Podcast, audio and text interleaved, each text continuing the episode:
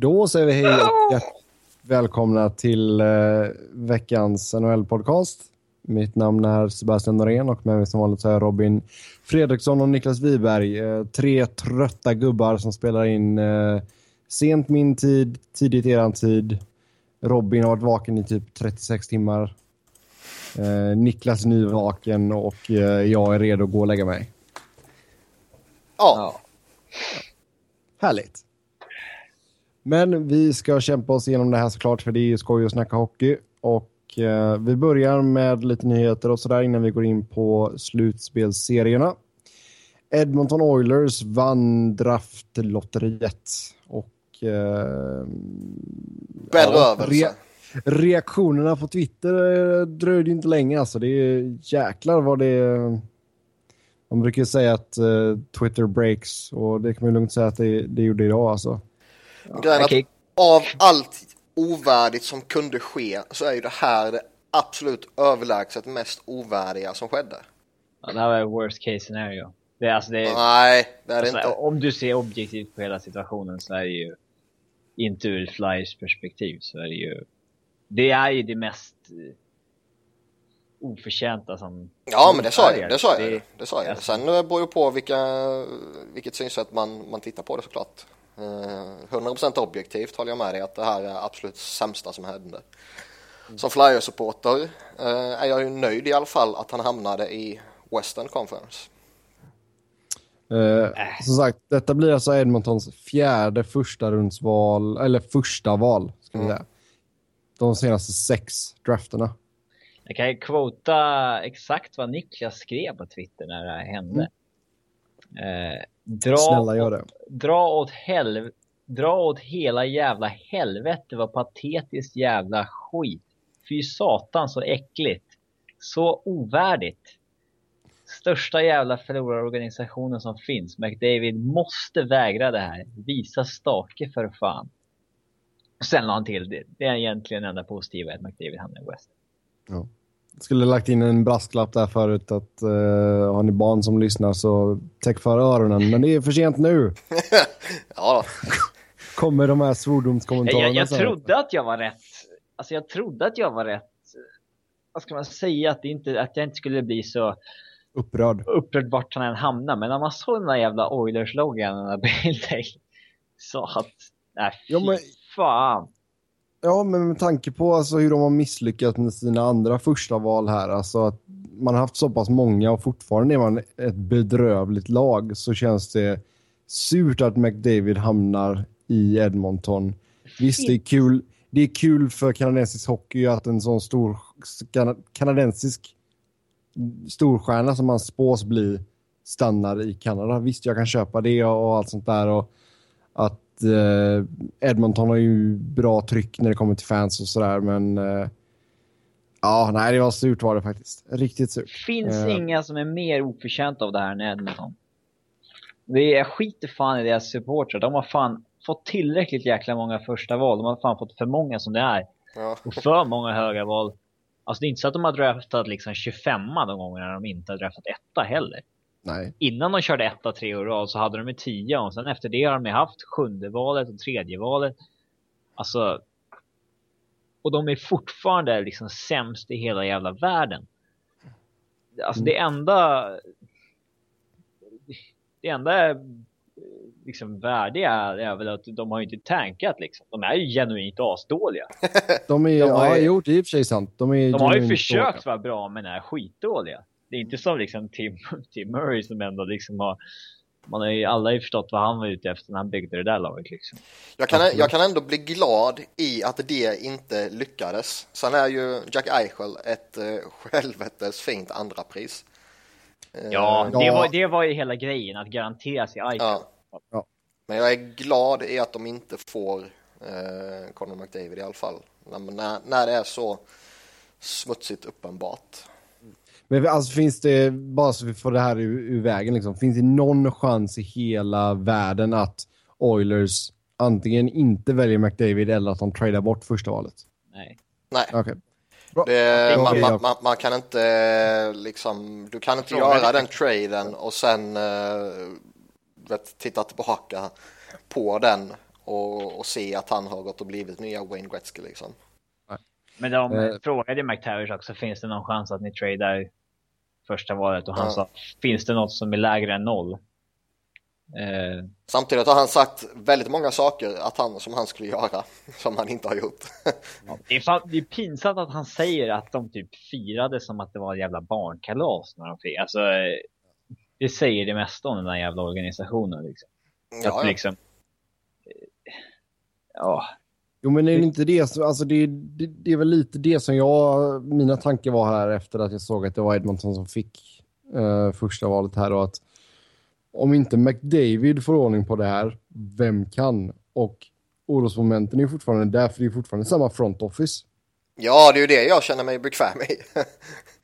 Det är så jäkla sen- trist att så mycket talang ska liksom kastas bort. För även ifall det är klart att Edmonton inte kommer vara rikssämst hur länge. Vi har ändå sagt det förr att vi, alltså, de kan ju inte drafta liksom etta hur länge som helst utan att det någon gång liksom i alla fall blir tillräckligt bra så att de inte ska komma sist.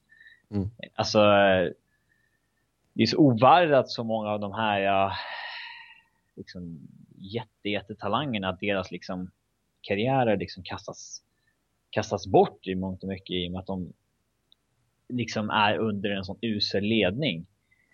Det är, det är tragiskt. Eh, bara så lite mer eh, stä, alltså vad säger man? Eh, städning eller ja, skitsamma. I alla fall, med tanke på att Edmonton vann lotteriet. De var tredje sämst. De vann lotteriet. Då kommer Buffalo drafta som tvåa och sen Arizona som trea. Eh, Jack Eichel kommer antagligen gå som tvåa till Buffalo och sen får vi väl se vilka... Sen är det. Ja, sen får vi väl se då vad Arizona bestämmer sig för att göra om man... Det, var ju, det, det är extra surt för dem tror jag, för de, de behöver ju verkligen en center. Men De hade ju behövt... De eh, behövde ju den, eh, det affischnamnet. de, de behövde ju ett antingen Buffalo eller de själva skulle vinna så de fick McDavid eller Eichel. Mm. Men eh, nu får de ta en Dylan Strome eller någonting. Det är väl inte liksom fy skam heller men eh, ja. Det, Men det är en bra, det är ju bra spelare som kommer gå liksom 3 till 3 till 10 någonstans där omkring ju. Eh, och hela Där första rundan är ju är- jättestark liksom. Men eh, någonstans- däremellan känns det som att det är dött lopp egentligen. Och, och det är ju jättetapp efter McDavid Eichel. att, att Edmonton tar McDavid och eh, Buffalo tar Eichel, det, det vet vi ju idag. Det är Mm. ju inget snack om saken. Det, Nej, nej, det känns ganska givet. Sen får vi det se är ifall, 100% givet. ifall Eichel eh, vill köra sista året på college eller inte. Det är ju en annan femma. Um, Men du har bara kört ett år på college, eller? han har bara kört ett år. Alltså han kör ju inte klart fyra år liksom. Ja, nej, nej, nej. Men han, kör, han skulle kunna köra ett år till i alla fall. Nej, han är för bra för Ja, bra, han är Ja. riktigt bra. Han går nog direkt in i NHL. Och Sen kanske han att han skickas är- iväg någon annanstans om det inte funkar. Men han kommer nog testas direkt. Ja, han, eh, de säger att han är bättre än liksom vad McKinnon var när han gick in. Så Mm. det, han ska ju spela VM nu också, Arkel, så att, eh, det är därför han inte var på själva lotteriet. Får vi se lite vad han kan göra då. Mm. Mm. Det, det, det roliga annars nu är ju om, eh, om det här innebär att Edmonton äntligen kommer att våga göra någonting. Det hade varit så jävla kul ifall deras ägare, heter han Dylan Katz? Han heter Katz i efternamn i alla fall. Om eh, han nu gick in och liksom sparkade hela front office. Så okej, nu gör vi det på riktigt. Mm. E- Efter att de har stått och ja, firat fått- att de har fått det här jäkla, ännu ett första val liksom. Det, det hade varit eh, Nej, men alltså det mest troliga känns väl som att det... Nu hänger väl Jakobov ganska löst tror jag. Eller så vet de att de nu har en kille som kan få igång Jakobov. Så att nu har de två, det blir så att säga två första val de får liksom i, i rullning så att säga. Mm. Eh, eh, Men det, det är liksom nu det är nu man kan offra någon av deras eh, andra stjärnor för att få kanske den här toppbacken om man nu vill ha det eller målvakten eller vad man nu är ute efter liksom. Behöver väl båda egentligen. Behöver inte, man ska väl inte göra det redan i sommar. Man måste väl se först hur McDavid, liksom, hur han passar in i det här laget. Är det Eberle han får jättekemi med eller är det Jakobov eller är det Hall eller liksom bara... Eh... Ja, det kan jag hålla med om. Men, men jag kan väl ändå ur ett långsiktigt perspektiv tycka att eh, ja, ska man någon gång göra det de har pratat om i alla de här åren, att nu ska vi göra något bold liksom, då är det ju nu man kan göra det. För gör man inte nu, då kommer man ju aldrig göra det. Då är det bara tomt snack man har kört hela tiden. Ja, det... Jo, men alltså man, som sagt, man har ju en hel drös med talanger, alltså forwardstalanger. Sen har man väl några, någon backtalang i alla fall. Kläffbom gör det ju bra, men man skulle behöva en... Ju Nurse också. Lite, alltså det... Jo, men du skulle fortfarande behöva alltså en ordentlig första back. Ja, men hur många har en riktig första back liksom? Det... Nej, men jag menar, nu, nu kan de... En målvakt som är bättre än average. Ja, men det har ju alla visat att det, det går att hitta liksom. Ja. Det, det, ja. Hade jag varit Daryl Cat så hade jag typ anställt, eller jag hade sparkat hela jävla front office och typ anställt en Craig Patrick eller någon gammal veteran som kan det där med hockeyn att, uh, att anställa, sätta honom att anställa en helt ny organisation helt enkelt. Så får man se vad det där tar vägen. Det är så jävla ovärdigt att de där mupparna, McTavish, Kevin Lowe, Scott Housen och de ska fortsätta styra det där jävla... Nej. Fy fan vad trist. det är ju betryggande i alla fall att man vet att eh, de kommer slarva bort den här möjligheten på något sätt. Eh, sen är det ju synd att en sån här jättestor talang slösas bort i en sån här förlorarorganisation. Men alltså, tror vi inte ändå att de kommer inte vi de kommer inte stå där nästa år och drafta etta igen. gör, de, gör de det så får vi lägga ner skiten. Det, grejen är att med Edmonton kan man ju inte bli förvånad för någonting hur fullkomligt odugliga de än är. Mm. Ja, vi har ju sagt det hur många gånger som helst. Nej, du har sagt det. Ja, men vi alltså, alla har ju sagt att de, alltså de kan ju inte, de måste ju bli bättre förr eller senare liksom. Nej, jag har inte sagt det. Det är klart att de kommer.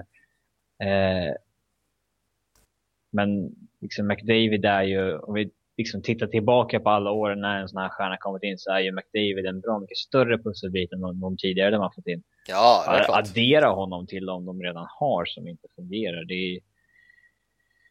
Ja, Frågan är, jag, jag, jag, förstår ju vad du säger och vad du menar allt sånt här givetvis och jag, jag säger inte emot dig. Uh, men frågan är ju om alla de här alla har varit nere i skiten för länge. För mm. att man ska få den här, uh, vad ska man säga, omedelbara effekten av att en sån som McDavid kommer in. För placera, placera in McDavid i, i liksom Sabres som ändå bara har varit där i någon enstaka säsong liksom. Eller i en, eh,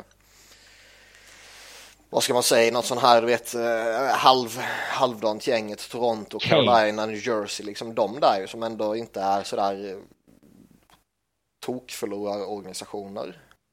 De, de kan ju mycket väl få ett uppstuds direkt så att säga.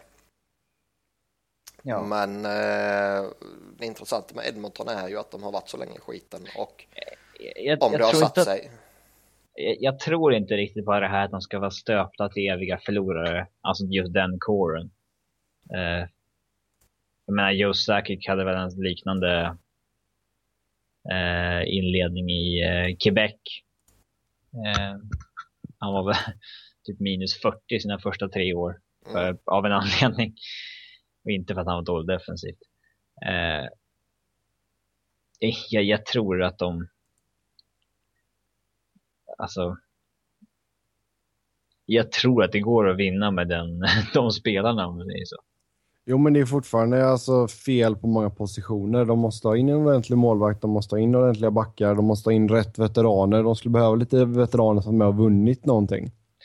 Grejen, det, det som kan ordna upp det ordentligt det är ju att i och med det här så här, blir de ju betydligt mer attraktiva vad det gäller att landa en duktig coach.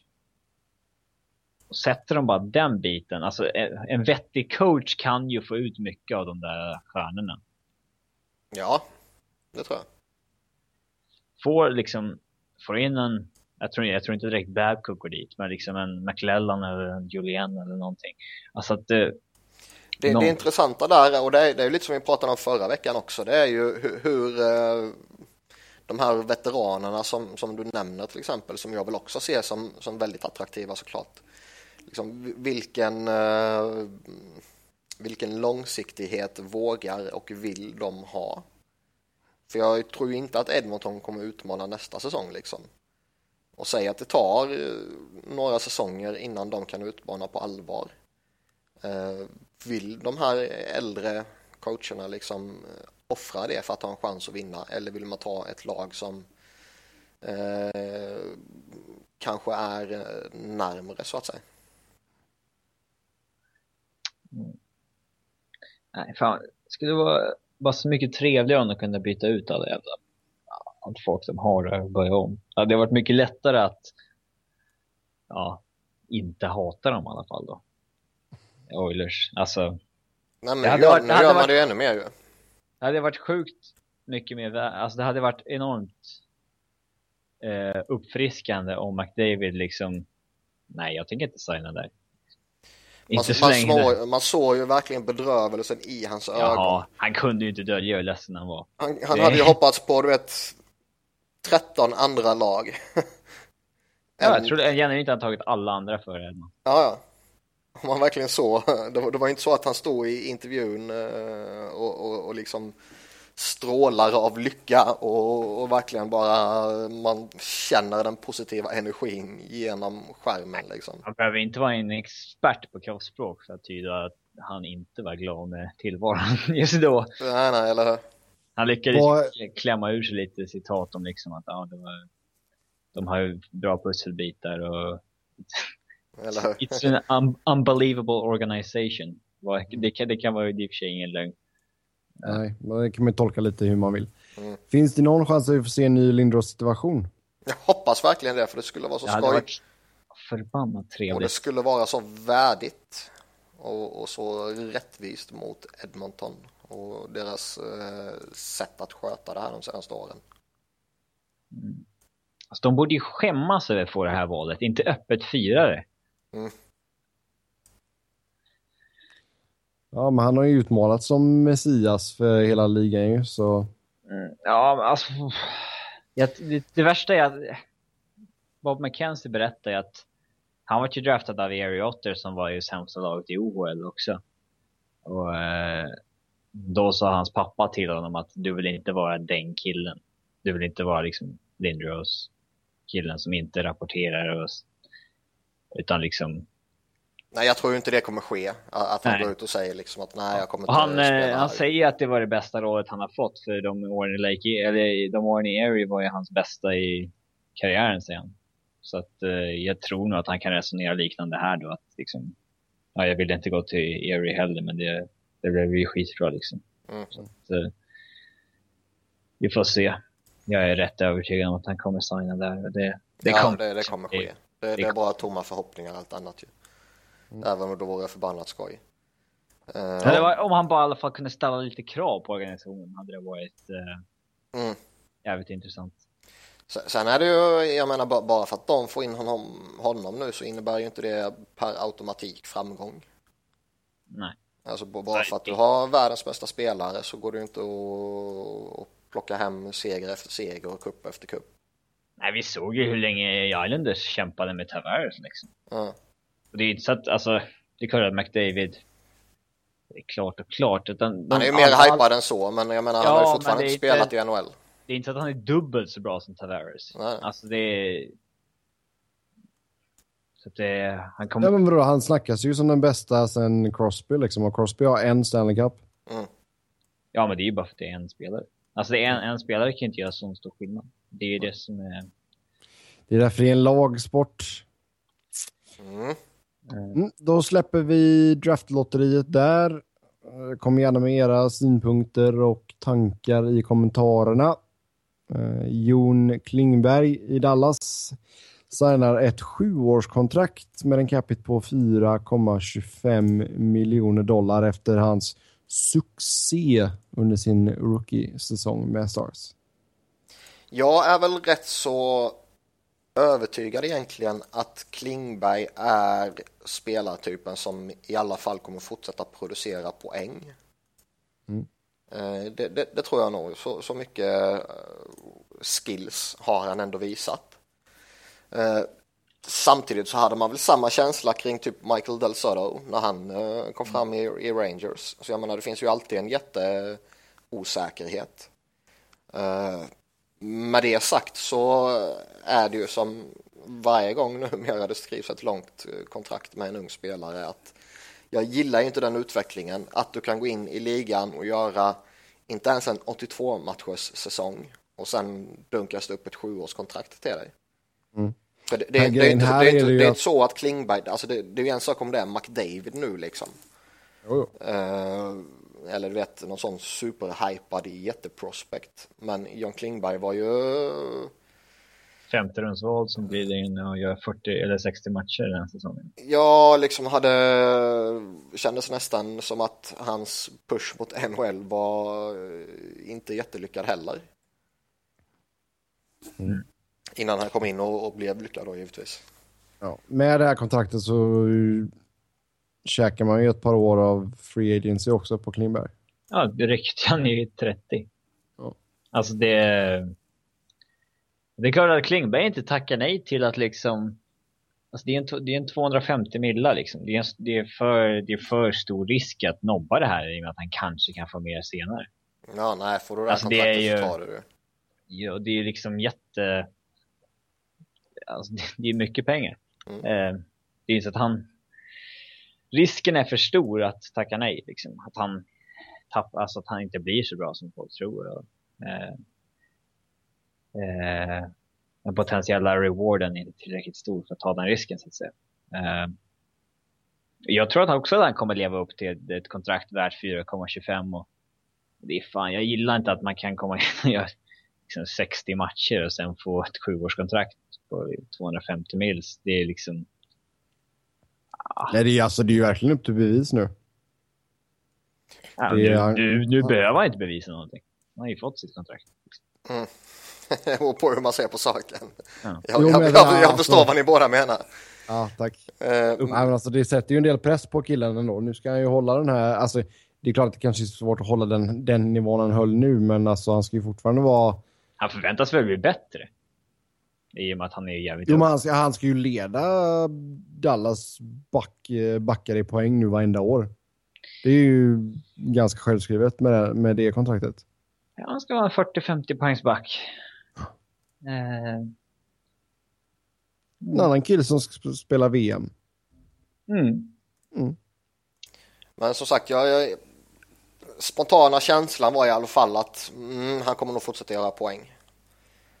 Uh, sen hoppas man ju... Det går åt helvete. Som, ja. man, man hoppas... För, nej, men det, det, det, det, är ju enda sättet som de här galna kontrakten liksom inte kommer bli ännu värre. Men någon, eh. det måste, måste till några riktiga felexempel liksom. Så ja, det blir lite... jag, jag, tror det måste till en riktig jävla krasch liksom här och där på, på några olika spelare för att eh, den här utvecklingen som jag är starkt emot och som jag inte eh, liksom gillar överhuvudtaget för att den utvecklingen ska försvinna eller eh, kanske mer sannolikt bromsas upp i alla fall. John får gärna bli det exemplet. Ja. Nej, det håller jag inte med. jo, det säger ju bara för att det råkar vara John från Göteborg som spelar. Exakt.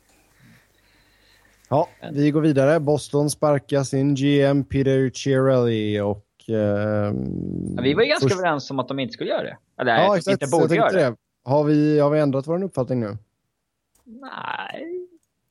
Alltså det, det beror på lite vad, med vilka anledningar man gör det. Sparkar man honom för att man missar slutspel nu och punkt. Hade man inte sparkat honom om man tog några poäng mer och gick till slutspel och åkte ut i första rundan, då är de ju idioter. Ja, alltså är, är det den tunna lilla gränsen man vandrar på, då kan jag ju tycka att eh, liksom... Typ några straffläggningar här och där och en, några stolpskott hit och dit. Liksom. Ja, de... eller hur? Eller hur? Då, då känns det liksom verkligen, uh, fan vad överilat. Om man däremot tittar tillbaka på allt det här att han har misslyckats med draftandet, han har misslyckats med några kontrakt här och där, han har misslyckats med några trades här och där, han har inte kunnat eh, liksom kompensera för eh, den här eh, eh, motgången du får efter framgång så att säga. Med tanke på att under lönetaket så kommer spelare väl ha mer betalt och du kan inte behålla alla och så vidare. Där har han misslyckats med att eh, bygga något nytt när de var tvungna att eh, sälja av lite. Så Toppa man det... för tidigt där med Stanley Cup-vinsten? Nej, man kan inte toppa för tidigt om du vinner Stanley Cup liksom. men, men uh, liksom bakar man in allt det i kombination med att jag väl ändå tycker att laget har varit på nedgång liksom det är, ja, det, det, är svårt att skaka av sig känslan av att hade de inte gjort Sagan-traden så hade han inte fått sparken. Eh, eller skulle han fått sparken om han inte skulle gjort traden? Nej, för jag tror Sagan hade varit jätte, jättebra. Ja, men, men, men, ja, det håller jag med om. Men, men intrycket man får är ju att eh, det kanske var andra som ville göra traden. Ja, och att han tvingades göra traden. Och det är det jag menar. Det är jävligt illa om de sparkar han för att den gick så jävla fel. För alltså det är bara, det är bara att titta på alltså, dokumentären de släppte om från deras front office den sommaren de liksom tog beslutet och alla var ju mer angelägna att trada Sagan än han var. Ja, exakt. Och, och jag menar... Liksom, det, det knuffades ju dit. Alltså av det, av det man såg där så var ju han den som var minst.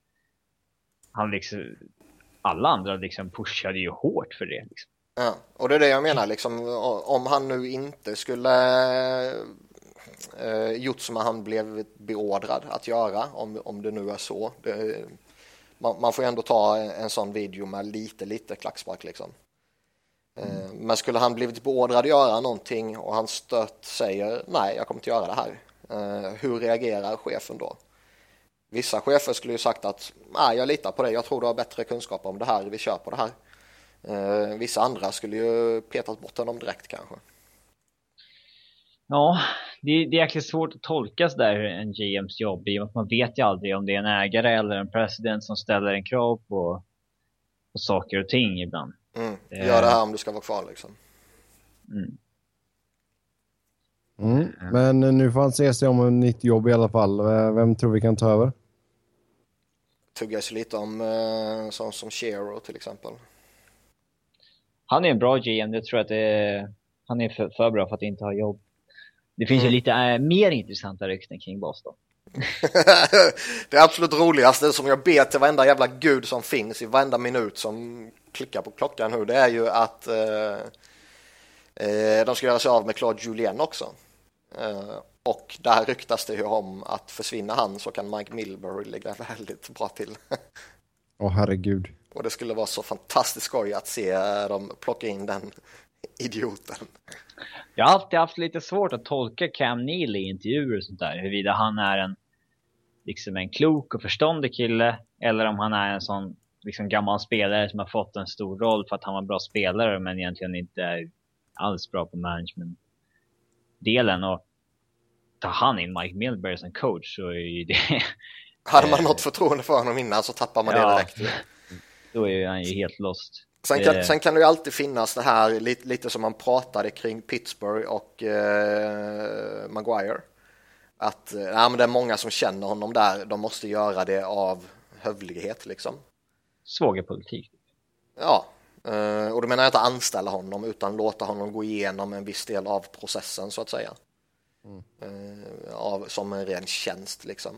Ehm, det, det, det, det, kan ju alltid vara så och jag kan ju ha förståelse för att man gör på det sättet om man nu är jättetajt med honom och han är jätteinvolverad på, på något sätt liksom.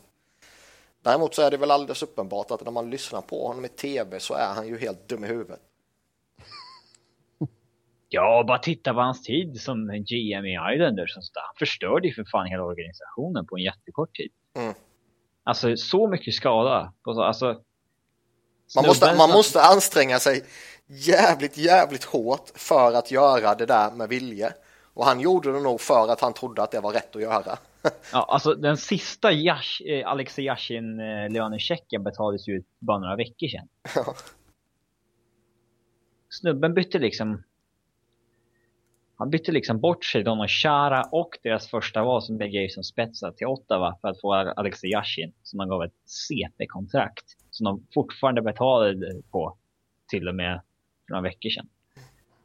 Och för att inte tala om trade när han tradade bort Roberto Longo för att han draftade riktigt Pietro etta. Mm. Då behövde han inte Longo längre.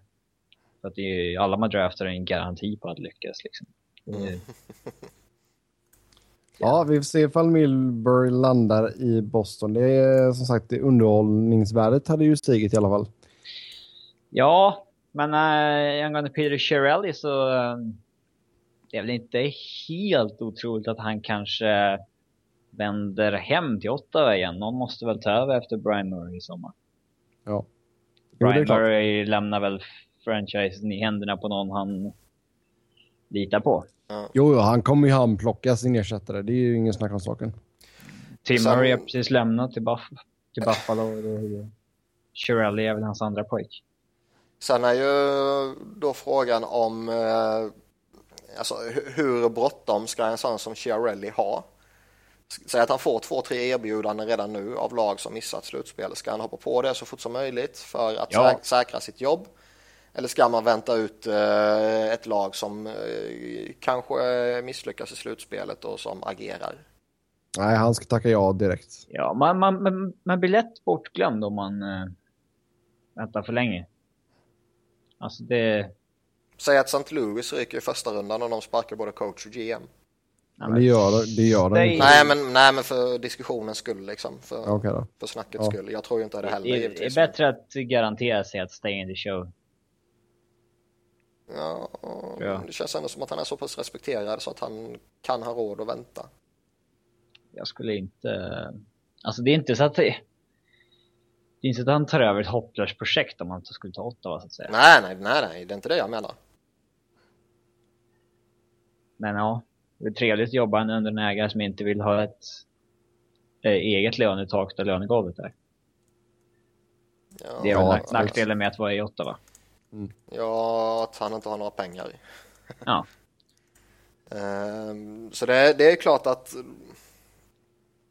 det, det, är väl inte jätteattraktivt på det sättet. Hade, hade jag ägt en franchise hade jag inte haft något emot att anställa Peter Chiarelli som GM i alla fall. Nej, inte alls. Sen har han gjort lite udda beslut, men det är svårt att veta som sagt vad... Man får liksom intrycket när man såg den där videon till exempel med Behind the Bruins att liksom det är många andra starka röster där inne också liksom. Jo, ja. Det... Jo, men det är klart, så blir det alltid när du har en president of hockey operations och sånt där skräp också. Så. Uh... Ja, det finns ju almighty GMs och så finns det ju de som ja, mer är en puppet liksom. Och jag vet inte ja. hur mycket G... Det är svårt att bedöma vad, vad som är hans beslut och vad som inte är hans beslut. Och så mm. vidare. Mm. Yes, uh, lite snabbt då. Vad tror vi? Får Julian kicken eller stannar han kvar? Jag tror han får kicken. Det, jag, jag, tror också det. Får, får de in en, en ny... Det är som Biles My Fuel. Ja. Får de in en ny GM och han vill göra sitt, då, då gör du sig av med coachen tror jag. Med tanke på hur mycket coacher finns också i sommar så... Ja. Och det är lite som jag har sagt också, jag är inte helt övertygad om att, med tanke på hur deras trupp ser ut nu, så jag är inte helt övertygad om att Claude Julien är den som får ut eh, maximalt av truppen. Mm. Ja, då lämnar vi det och så går vi vidare. Och eh, Niklas, nu får du eh, äntligen... Du kan få släppa ut en sån där vrål om du vill.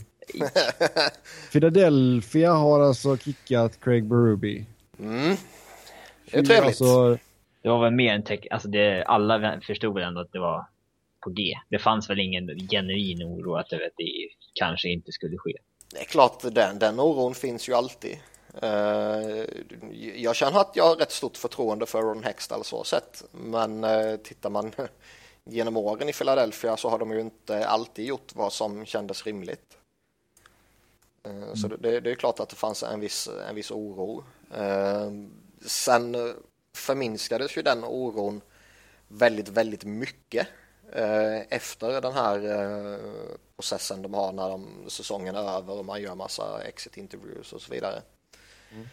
Där eh, det var rätt många spelare som uttryckte missnöje med honom.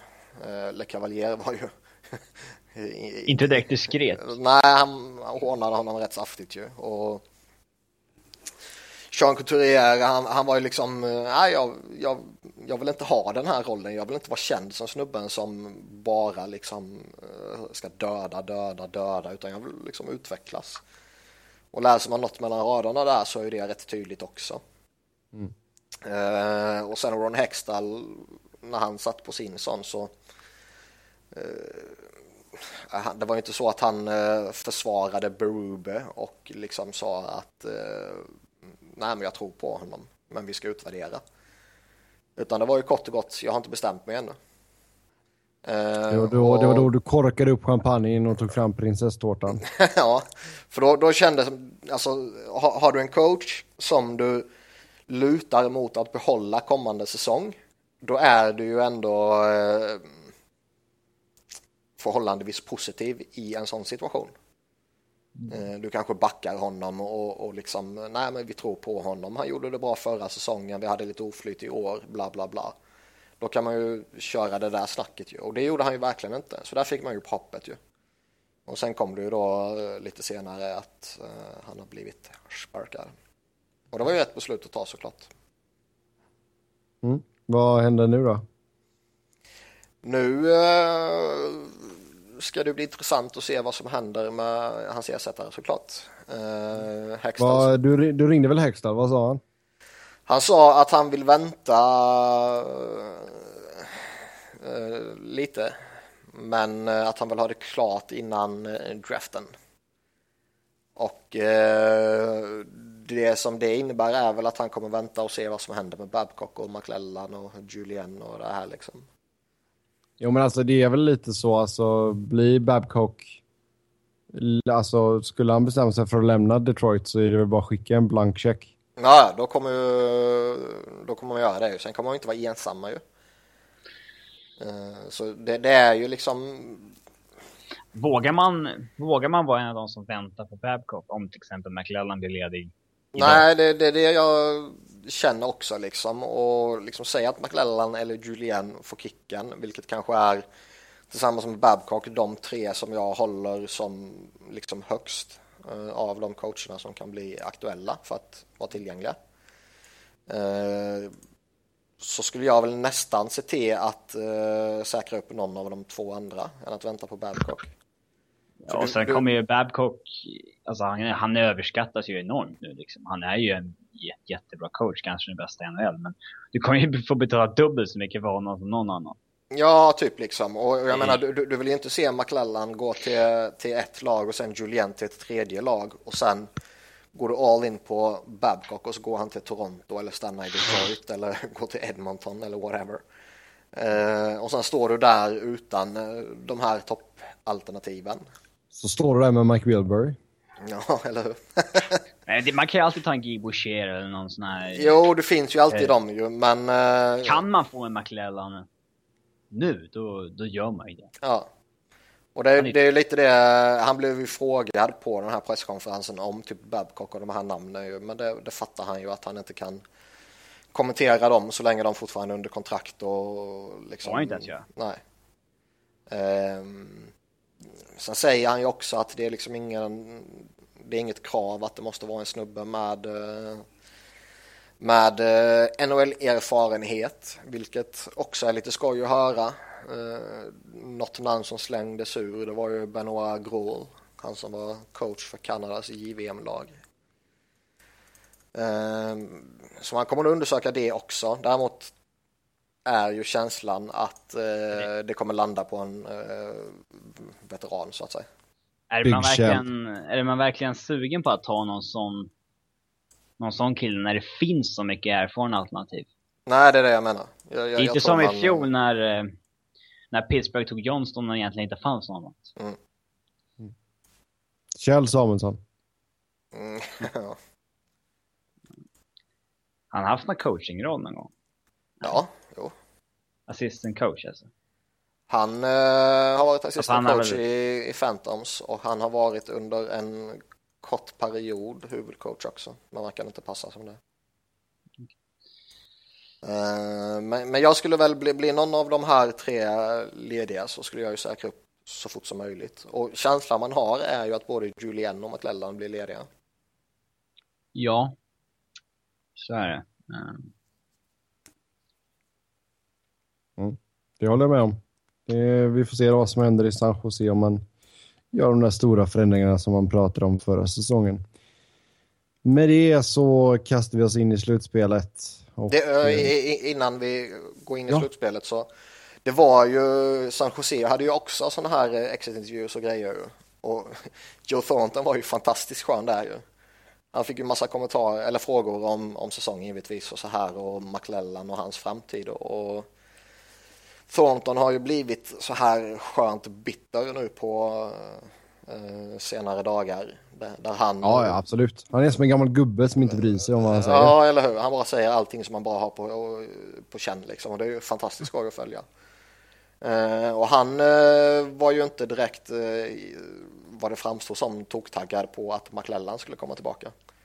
Han sitter och muttrar lite om att ja, man vet ju aldrig, han kanske måste prata med sin familj och så här och ja, sen kanske han måste prata med familjen här inne i omklädningsrummet också. Och beroende på hur man väljer att tolka eh, det uttalandet så kan man ju tolka det som att McLellan kanske inte har eh, varit jätteknuten till omklädningsrummet om man säger så. Nej.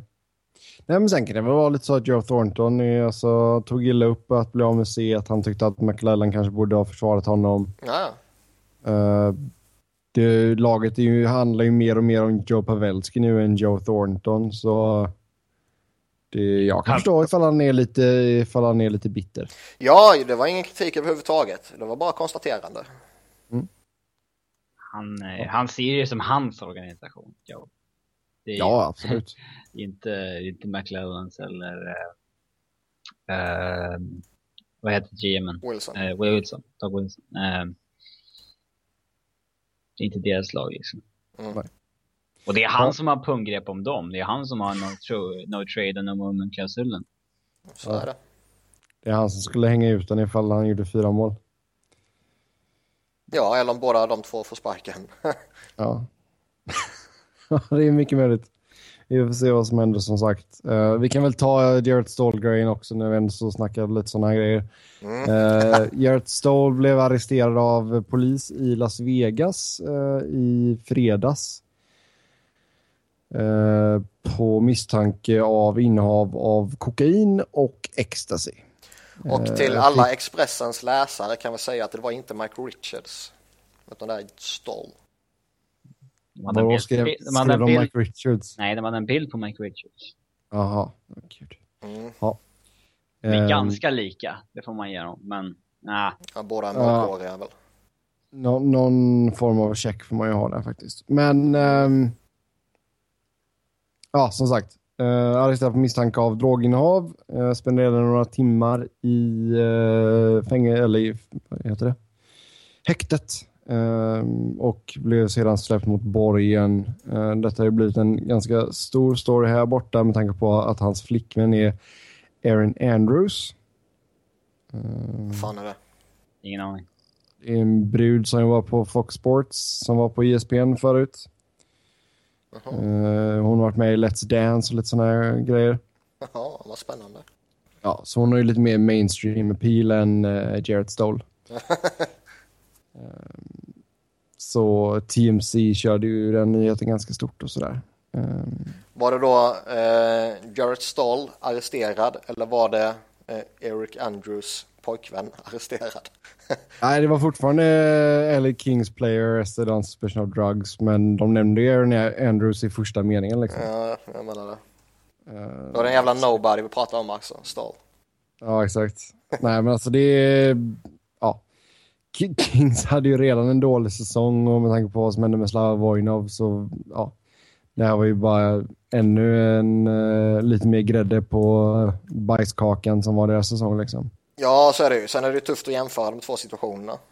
Ja, absolut. Jag, jag, jag, jag ser hellre... är mycket trevligare än kvinnomisshandel. Ja, faktiskt. Båda två är ju bedrövliga. Ja, det är det ju. Men, men, eh, Jag skulle välja Cooks. Ja, det skulle nog jag välja med. Men det, det, det som är intressant här är ju om det kommer påverka hans framtid i Kings och om det kan påverka hans framtid i ligan. Jag tror absolut att det kan... Alltså vi får se lite vad som händer här nu då. Alltså, eh, säg att han blir dömd eller vad man nu ska säga. Han får väl någon villkorlig dom, jada jada jada. Han får väl ta in på något sån här rehab-grej. Uh, be om ursäkt. Det kan, det kan antingen bli så här en vacker saga att hans liksom åter... Eh, eh, ja, grej liksom. Att han Ja, att han... på, på nytt född efter rehaben. Och, absolut. Han vinner, vinner över demonerna och allt sånt där Ja. skräp. Men alltså... Han ville ju stanna i Kalifornien med tanke på att flickvännen bor där och allt sånt där. Så eh, Hur länge har han koksat? det vet vi ju inte. Man åker ju inte, man blir ju inte gripen första gången av en slump. Ja, i, i, Robin, jag, Hur fan vet du Ja, det? jag, jag kan säga att jag har, jag har ingen personlig eh, erfarenhet av koks. Så eh, Men... Ja. Man, Ja. Man, man köper inte ecstasy och koks alltså samtidigt när man så här, två för ett erbjudande första gången. Det, där, liksom. det är ett, han, han, han bör ju ha varit på de här grejerna förut liksom. Eller, det, låter ju så. det kan vi ju bara spekulera i. Vi får se Ja, vad vi som... kan eh, bekräfta de uppgifterna. Nej, det kan vi Nej. verkligen inte göra. Vi, vi, vi kan ju i alla fall konstatera att eftersom Robin tidigare fått sparken som Rysslands expert i, i podden så har han ju nu blivit vår nya drogexpert. Okej. Ja. Nej, men alltså, vi får se vad som händer där. Men alltså, eh, det försvårar ju verkligen hans chanser. Jag tror han skulle få väldigt svårt att få ett annat jobb nu förutom Kings. Och, eh, det Alltså grej, nog- grejen är att ta, Grejen är att Lombardi får ett sånt jäkla bargaining chip här och sen också. Han kan ju typ erbjuda honom ligminimum nu. ja, vill du stanna och göra rätt för dig själv så ta det här annars kan du sticka liksom. Ja. Eh, sen, sen är ju frågan, frikänns han på något sätt, vil- vilket eh, välbetalda människor i USA alltid kan ha en tendens till att göra. Eh, Jävla slump. Ja, då, då kommer man väl bara dra ett streck över det här känns det som. Eh, skulle han på något sätt dömas och sen oavsett vilka, vilken straff det blir, jag, jag vet inte riktigt hur, eh, hur grovt det här ses som och vilket straff han kan få och så vidare. Men eh, liksom, skulle han på något sätt dömas för eh, innehav av kokain och så vidare och eh, nyttjande av kokain och bla bla bla. Så skulle du ta in honom oavsett om du är Kings eller du är Colorado eller Philadelphia eller Toronto eller whatever. Så eh, tar du ju in någon som kommer ge dig eh, dålig PR. Så det, det är ju Jo, men det är ju därför han, det är ju därför han i vilket fall som helst måste gå, gå till rehab ifall han är, blir dömd. Jo, men det där slätar ju inte undan att han har gjort det här liksom. Han kommer ju alltid vara eh, knarkaren. Vi har väl samma sak med Ryan Malone. Mm. Fast han var ju ändå tokslut som spelare. Stolt kan ju fortfarande fylla en funktion i bottom six. Ja, han har varit ruskigt dålig dock. Men har han koksat så är det inte jävla konstigt.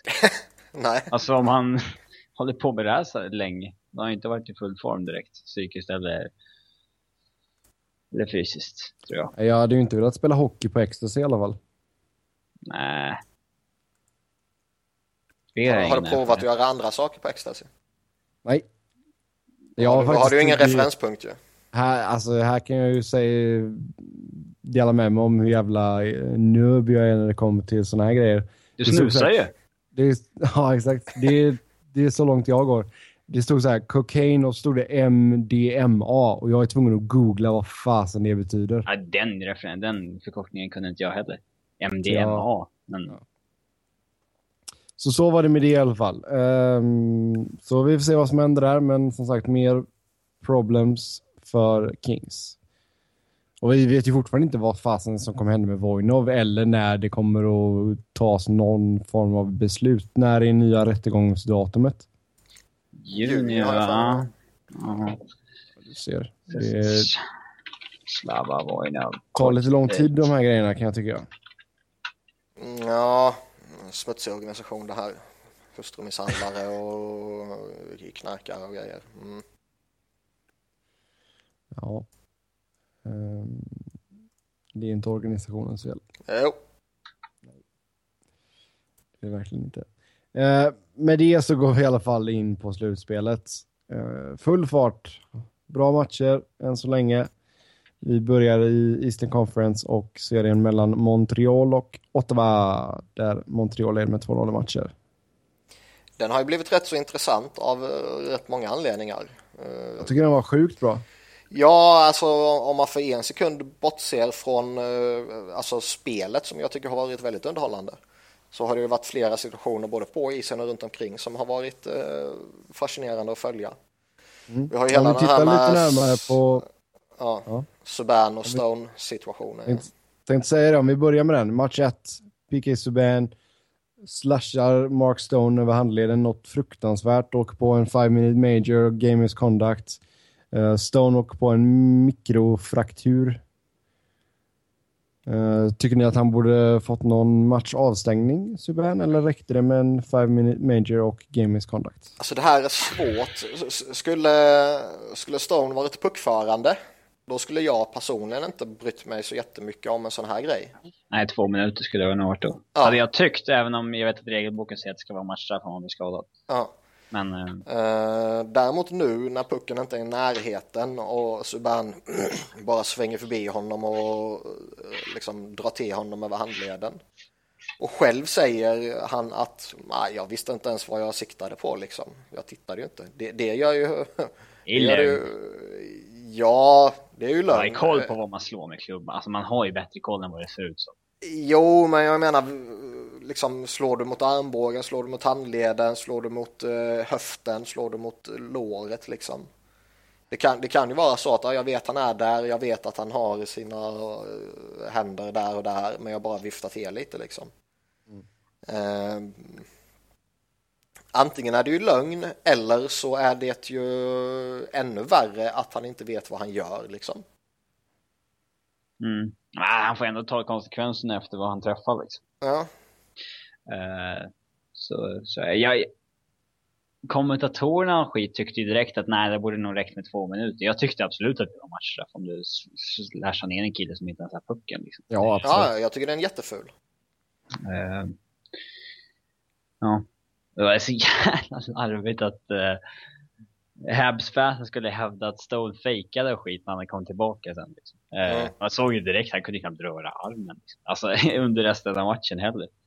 Och den var ju, ja, han ju- spelade ju match två med, ja, han kunde ju inte direkt skjuta av sig. Det var ju, Nej, han, var ju, han har ju varit en av de här stora hjältarna i deras, eh, eh, vad säger man, i deras jakt på slutspelsplatsen och eh, deras eh, slutspelsplats som de fick så småningom ju. Och tappa honom, och- eller ja, man tappar ju inte honom i och med att han spelar, men att tappa en, eh, en hundraprocentig Stone eh, är ju ett jättetufft slag för dem. Absolut. Så fick vi någon konsensus där. Skulle vi stängt av Subban en match? Ja, jag har principiellt har jag väl inget emot det liksom. Eh, sen, sen måste man väl alltid titta på eh, eh, alltså situationen i sig. Det här sker ju trots allt liknande situationer i princip flera gånger varje match. Och, och jag menar, måste, du inte ta alla situationer i så fall? Jo, det är väl sant. för en slashing där någon bara flänger ut en klubba över, över benen eller handen på en snubbe när pucken inte är där. Det, är alltså, jag tycker det är fult och jag tycker det är smutsigt och jag tycker det är fegt men det sker ju hela tiden och då är det nog svårt att göra något, något stort av det kan jag tycka. Mm. Och jag kan tycka att liksom även om Therrien spelade Subban eh, minst i första perioden i den matchen av någon jävla anledning. Han får för sig att göra sånt ibland ju. Men även om han inte var den som spelade mest så är det ju ett jätteslag att tappa Subban i eh, majoriteten av en match. Ja, absolut. Det är klart det är det. Så jag kan tycka att den bestraffningen kanske räcker trots allt. Okej. Mm. Jag, jag kan köpa ditt argument där. Eh, tror dock inte att Ottawa-fansen är särskilt nöjda. Nej, de startade väl en ny CSI Investigation. CSI Montreal. Mm. Max Pacioretty tillbaka för Montreal. Mm, han missade en handfull matcher där i slutet på grundserien och eh, första slutspelsmatchen och kom ju tillbaka och blev målskytt direkt. Pang, sa det bara. Mm. Och eh, det är lite som vi sa när vi gick igenom våra previews liksom att eh, Montreal har eh, sin toppmålvakt, de har sin toppback, de har sin eh, toppwinger. Eh, de har ju däremot en suspekt centeruppsättning men är de utan någon av de här tre toppspelarna så är de ju ett klart sämre lag. Eh, Så, så det är jävligt viktigt att han kom tillbaka och att han kanske fick lite medgång direkt också. Han är Jo, väl alltså förmodligen eh, skillnaden på att det står 1-1 i matcher och inte... Eller att det står 2-0 i matcher och inte 1-1. Ja. Precis. Jo, absolut. Och det är ju alltså, som du säger där Niklas, när de tre, eh, Price, Subban och eh, Pacioretty, när de spelar bra, liksom, då, då funkar Montreal jäkligt bra. Det, alltså, det tänder ju hela line-upen. Liksom. Så det är, Ja, och det är framförallt så kompenserar det ju till väldigt stor del avsaknaden av eh, en riktig center om man säger så. Ja, alltså, jag tycker inte att de har dåliga center, men de har inte den toppcent, toppcentern som vi har i många andra lag. Nej, precis. Mm. Eh, Andrew Hammond, vi, den här frågan ställer vi oss hela tiden, men hur länge håller detta? Det är som sagt hela tiden, det är bara tidsfråga innan, eh, innan han kollapsar och blir en AHL-målvakt igen. Det är jag helt övertygad om det. Frågan var om det skulle ta fem matcher eller om det skulle ta 30 matcher. Och eh, man ser väl lite tendenser till att det kanske är på väg att komma nu. Alltså alla mål han släpper in ser ju suspekt ut för att han beter sig ju inte som en målvakt ska bete sig. Alltså han är Fast, ju... fast inte bara målen, jag tycker det är jättemånga situationer. Ja, alltså det, eh, det är hur, man ser ju eh, alltså att det är hur mycket nät som helst att skjuta på i flera, alltså att han inte hänger med i sidled och alltså han, Mm. Jag är ingen målvaktstränare sådär men han, han täcker ju inte, han är ju inte där han ska vara i målet ser det ut väldigt ofta. Liksom. Är det därför hans räddningar ser så spektakulära ut? Ja, men, Ja, är kan det. säkert vara. Eh, de som gör mest spektakulära räddningar är de som är mest felplacerade. Men det, nej, men det är ju klart att han är på nedgång. Så frågan är om han har tacklat av så pass mycket att man måste byta. Mm. Eller ska man liksom ska man segla vidare på honom in i, in i slutet så att säga. Du får nog ge han en match till tror jag. Mm, resonerar man inte så efter match 1 redan? Jo, det är mycket möjligt. Men där, där tror jag man var lite lojal att okej vi har en snubbe som tog oss till slutspel. Det var en halvdan match i början där, nej, vi måste ge honom chansen igen. Det, det resonemanget köper jag och jag kan ju inte säga att jag skulle resonerat på något annat sätt. Ehm, däremot nu så känns det lite som att eh, kan han vända 0-2 mot eh, Canadiens? Känns inte så. Nej.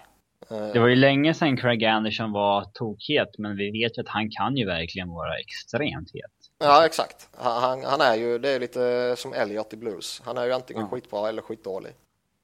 Och jag menar med tanke på hur Hammond har sett ut nu mot slutet och det börjar vackla lite och som som vi sa så är det ju inte bara målen som, som ser lite suspekta ut utan det är ju jättemånga chanser. Han inger ingen trygghet alls. Nej. Och kanske är det läge helt enkelt att uh, hiva in en Anderson i kassan nu och hoppas på att han hittar sin sån här eh, formtopp som han hittar ibland. Ja, då eh, säger vi att de borde starta Anderson då i match tre i Ottawa. Mm, ja, Fast jag tror det blir Hammond ändå. faktiskt. Ja, tror Jag tror det blir Hammond. Ja, vidare då till eh, Detroit och Tampa Bay. Detroit tog första matchen, tight match, 3-2. Sen match. blev Ja. det ett uh, catch-up-effekt i match två och Tampa vann med 5-1. Ja. Eh, det är väl två matcher som Tampa tog dominerat egentligen. Men eh, den första så stal ju Mrazek eh, segern.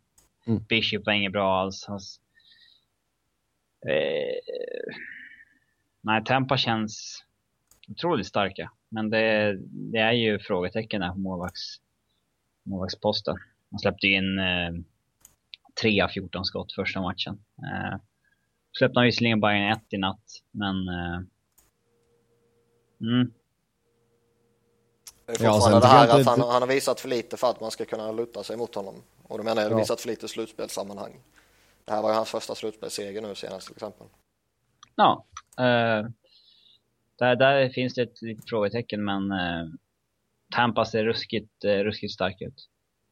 Ja, men det känns väl lite som att offensiven får väga upp det lite. Att man eh, kanske inte kan kräva då att Bishop ska gå in och, och stjäla matcher åt den utan att man får se till helt enkelt att vara så pass bra offensiva som man kan vara så man vin, kan vinna matchen. med ja, helt enkelt bara göra ett mål mer än vad motståndarna gör. Så är det. Jag menar de har ju både spetsen och djupet för att klara av det.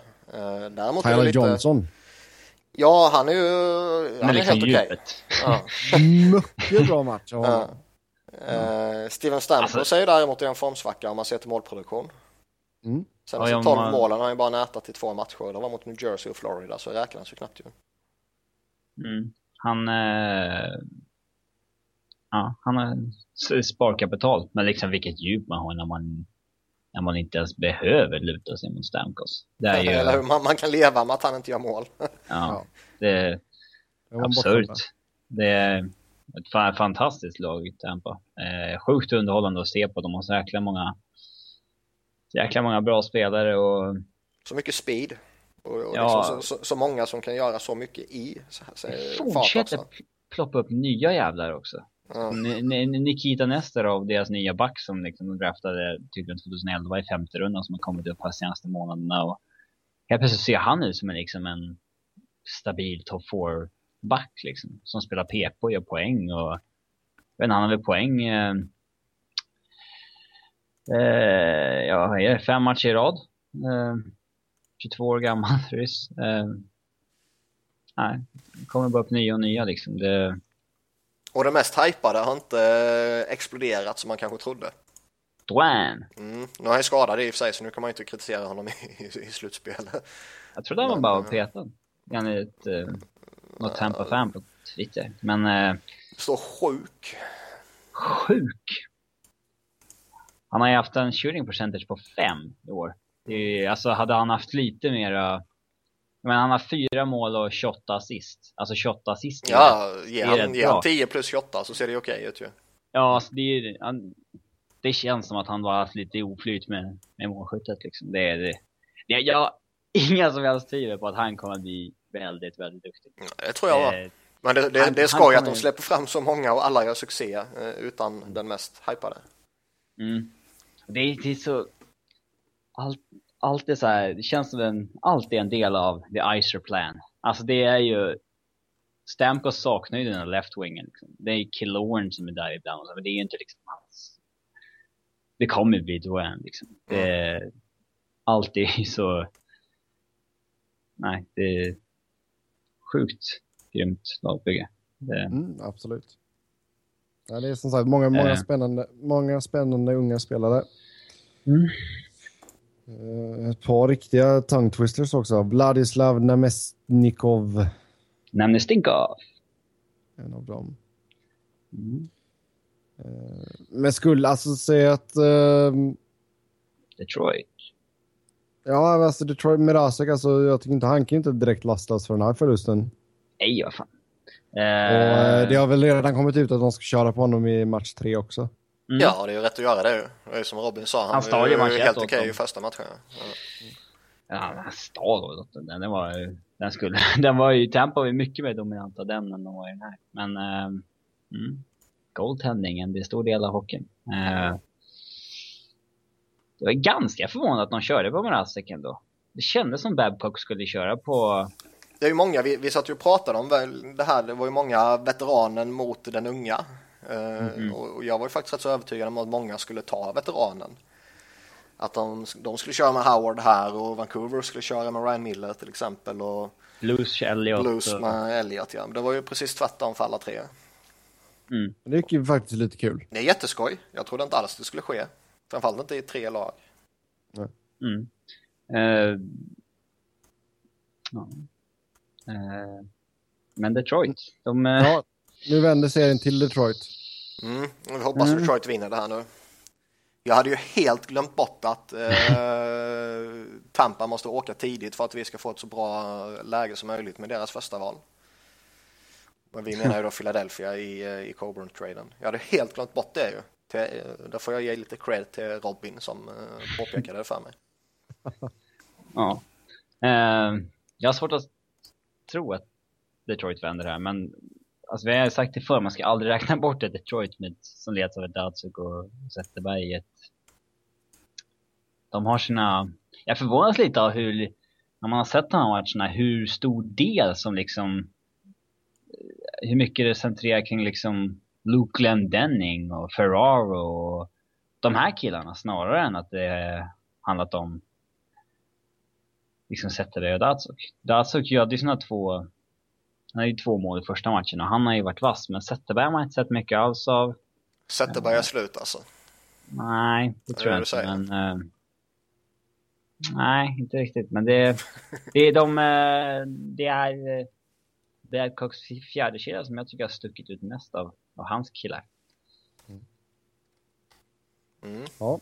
ja, nej, vi får se nu när serien vänder till Detroit. Uh, viktigt för Detroit här att ta åtminstone en hemmaseger, gärna två. För att sätta lite press då på Tampa. Tampa Näst... känns starkare. De, de tar... Ja, det, det, gör de, men vi får se. Alltså, Detroit hemma, det. Bläckfiskar kommer kastas på isen. Det... Ja, exakt. Det kommer vara eh, högljutt, det kommer vara lite halvsmutsigt. Det... Mm, vi får se. Det, det är någonting magiskt i de väggarna ändå. Joe Louis Arena. Uh, nästa serie. När jag var liten trodde jag att den hette You Lose Arena. Okej, okay, ja, nej men att så är det så här, du förlorar om du kommer hit. ja. Det, det, ja, det, det var inte helt fel i och för sig. Ja, lite, liten Robin sitter där med napp och snuttefilt och... You lose jag, jag, så, ja, men så en så här, typ årskrönika om deras Stanley Cup-lag där ett av de åren de vann slutet på 90-talet som var på svenska typ på video. Då eh, trodde jag att de sa You Lose Arena. det skulle i sig vara jävligt coolt. Ja. Döpa arenan till det.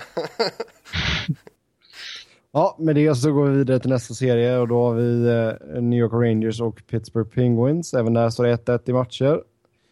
Eh, New York vann första matchen och Pittsburgh vann den andra här i natt. Eh, två mål av Sidney Crosby. Eh, Pittsburgh tycker jag hade lite flyt i den här matchen ändå. Eh, det blev 4-3 till slut efter ett sent eh, reduceringsmål av Rick Nash. Rick the Dick. Ehm, men jäklar vad många onödiga utvisningar Pittsburgh tar. Ja, de men fan, har fått för sig att de spelar mot Philadelphia igen. Alltså det är helt sjukt. Man sitter ju och bara svär mot, på tvn. Liksom bara, vad gör du människa? Ja, och det, det är inte så att det är sådana här utvisningar du tar för att rädda ett givet mål och så tar Nej, du dina chanser i ett eh, nummer ett underläge istället. Utan det är ju rakt igenom genomkorkade grejer i offensiv zon och lata slashings eller liksom själviska, nu är jag trött på honom, nu ska jag slasha honom liksom.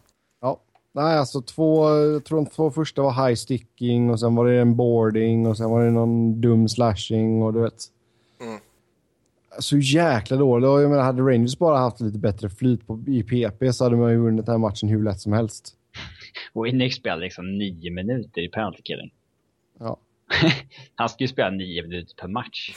Han ska inte nio minuter i penalty killing. Uh, absurt. Jag, jag fattar ju jämt det i alla de här matcherna när liksom Rangers Pittsburgh kändes som den mest loopsided nu står det visserligen 1-1 i matcher så nu tänker man väl om lite där men eh, Det går ju aldrig att räkna bort eh, ett lag Nej, där du har Crosby och Malkin liksom. Ja, precis som vi säger om Detroit med Datsuk och Zetterberg. Liksom. Det, det, det är kul för serien att det berättat här. Hade Rangers tagit match två känns det som de hade bara trummat på. Eh, Mm.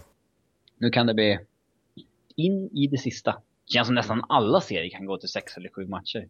Det, Sjukt Ja, jag, jag tror nog Montreal kommer nog svepa undan Ottawa tror jag. Möj, Ja, möjligtvis som, som vi sa att eh, Anderson kommer in och spelar eh, på det sättet som nästan bara han kan. Mm. Eh, men i övrigt håller jag med dig i övriga matcher här, absolut. Eh, ja, som sagt, Crosby två mål. Hans andra mål var en riktig liten uh, läckerbit där när han är på väg ner på isen. Ändå så lyckas få dit klubban och styra in pucken. Det, var- det var riktigt snyggt faktiskt. Det är på tiden Ganska- att han, han var ganska- fram. ja, absolut. Han har ju Fan, haft han- jäkla dåligt målfacit här nu i slutspelet. Ja, fan att han inte har fått ett rykte om sig som en playoff choker när Ovechkin har. Det är... Jag Mm. förstår exakt vad det handlar om, men eh, det är ändå märkligt. Så på din hashtag där, att det är fler i Växjö som har gnällt på växten. En, Ja, en djurgårdare som Och- heter Emil Åberg till exempel. Ja, och nu är vi tillbaka i inspelningen här. Så det är bra. Aha. Nu fick vi hata lite på växnet i NHL-podden också. Det är viktigt. Mm. Eh, En Ja, jävla efter skräp. lite- Efter lite tekniska problem så är vi tillbaka. Tekniska problem, växtnätproblem för helvete. Okej, ja, växtnätproblem.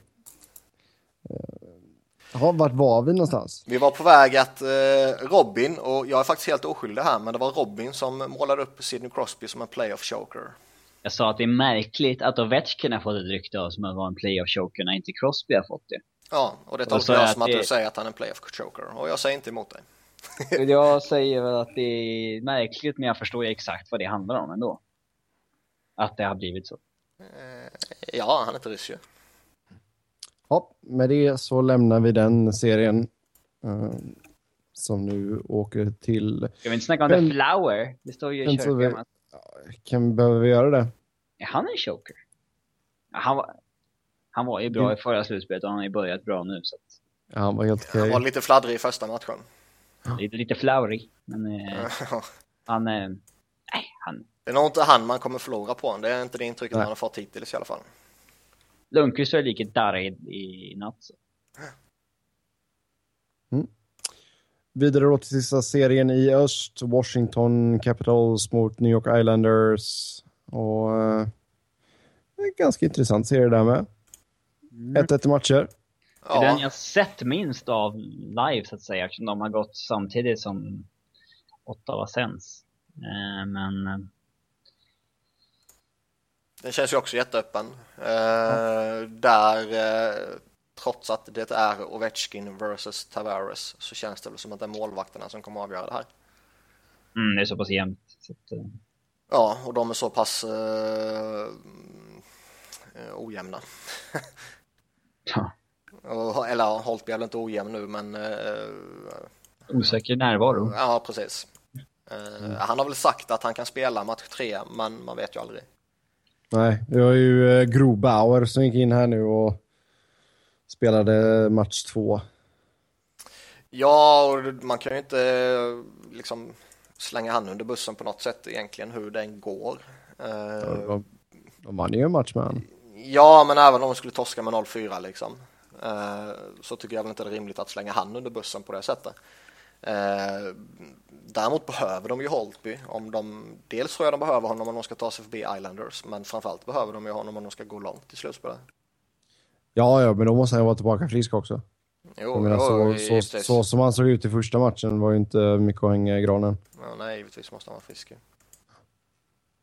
Sen har du Halak i andra kassen som eh, han var ju allt annat än trygg under eh, slutet på grundserien i alla fall. Mm. Och vi har ju sett honom också kan gå väldigt mycket upp och ner. Mm. Nej, som sagt, oviss serie känns det som ändå. Ja, verkligen. Ovechkin kommer tillbaka i alla fall. Han har ju gått mållös i jättemånga matcher. 12 skott på två matcher. Håller han igång det tempot så tror jag att det blir en del mål. Ja, det är ju garanterat och, och, och liksom det, det är ju ingen kass spelare och när jag menar att han har gått mållös i några matcher så menar jag inte grundserieavslutning utan han har gått mållös i några slutspelsmatcher på rad. Om man nu kan dra Mm. någon, eh, någon eh, vad ska man säga, om man nu kan analysera det, ja med tanke på att det var 2013 när han sist spelade slutspelshockey. Det känns väl inte som att eh, man kan göra det faktiskt. Nej, men det är en rolig grej att säga. Ja, vad tror vi här om fortsättningen? Nu ska man spela två matcher i Näsa Coliseum.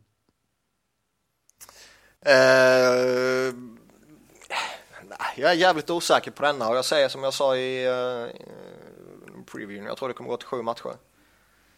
Eh, och jag tippade ju Caps ju och det står jag väl fortfarande kvar vid så länge uh, Holtby är tillbaka och spelar på normal nivå liksom.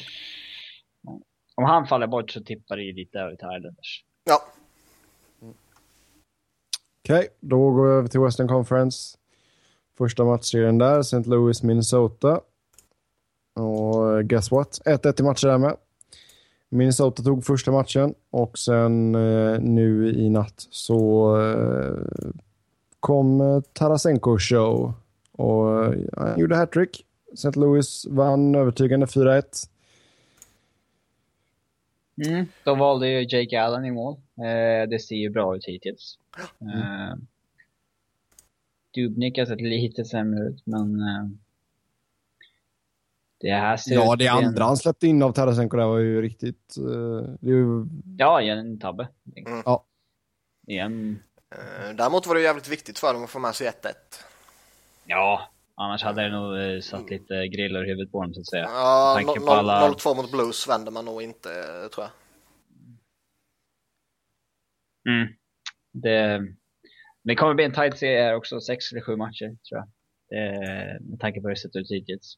Det, Ja, skoj att Tarasenko fortsätter göra mål och eh, det är väl ingen som kan ha trott något annat med tanke på hur bra han är.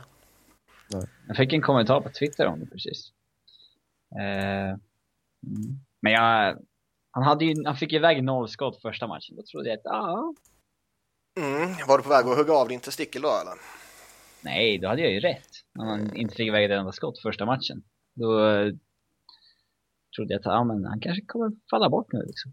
Men vad fan, det är en målvaktstam och en i domkasse. Det är ingen riktig hattrick. Det, det, Det är fortfarande tre mål på, i boxscoren och det är fortfarande en massa kepsar på isen. Så jo, det är ett hattrick. ja, men mål i tom kasse borde inte räknas. Eh, Men det gör det. Mm. Så så är det med det. Så med testikeln. Mm. Har ni inget? Vad var, kom, vad var kommentaren på Twitter? Du kan inte säga jag fick en kommentar på Twitter och säga, inte säga vad det var. Nej, men det fick en fråga av uh, André Ivarsson. Tror du mer på Tarasenko nu än i podden? Eller är det för tidigt att säga? Bra podd för övrigt. Så att, ja, ta åt er pojkar. Tack så mycket. Vi kompenserar Visar- för din uselhet ibland.